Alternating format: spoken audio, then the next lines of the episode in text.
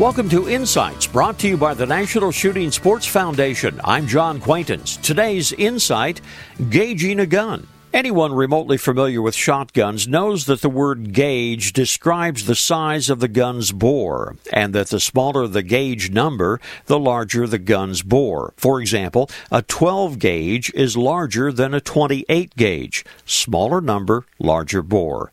How many, though, can explain why the gun with the smaller gauge number is larger than the gun with the higher number? Well, back before the 17th century, gun sizes were mostly all described by gauge, and gauge indicated the number of lead balls with the same diameter as the bore of the gun that were needed to equal one pound of weight.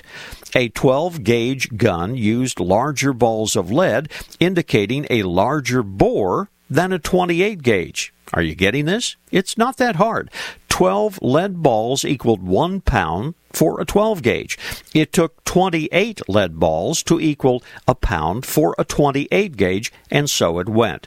Eventually, over time, the reason has been obscured. The uh, relevance to the size of the shotgun's bore, though, hasn't. This reminder visit the National Shooting Sports Foundation website at nssf.org. Lots of information about hunting and the shooting sports. This is John Quaintance.